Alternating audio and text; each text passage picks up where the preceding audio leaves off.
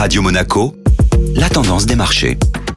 Radio Monaco, la tendance des marchés avec Société Générale Private Banking. Bonjour Delphine Michalet. Bonjour Benjamin. Alors des bourses en berne avant la saison des résultats trimestriels. L'indice parisien CAC 40 a terminé hier sa séance en légère baisse, à moins 0,78%. Les valeurs liées à l'énergie, au voyage loisirs et au secteur automobile sont les plus touchées. Les marchés financiers jouent la prudence à l'approche des résultats trimestriels. Le coup d'envoi sera donné ce vendredi par les banques américaines JP Morgan, Citigroup et Wells Fargo. Et donc du côté des valeurs Delphine la société biopharmaceutique Adocia a bondi de près de 18% grâce à la signature d'un brevet très prometteur sur une matrice hydrogel pour la thérapie cellulaire du diabète de type 1. Le titre JC Deco abandonne quant à lui près de 8% suite à des notes négatives d'analystes. L'action n'avait pas connu une telle chute depuis juin 2016. Enfin, sur le front du pétrole, le baril de Brent recule sous l'effet de prise de bénéfices et la remontée du dollar. Total termine ainsi en baisse de moins 1,5% et Valourec de moins 4,5%.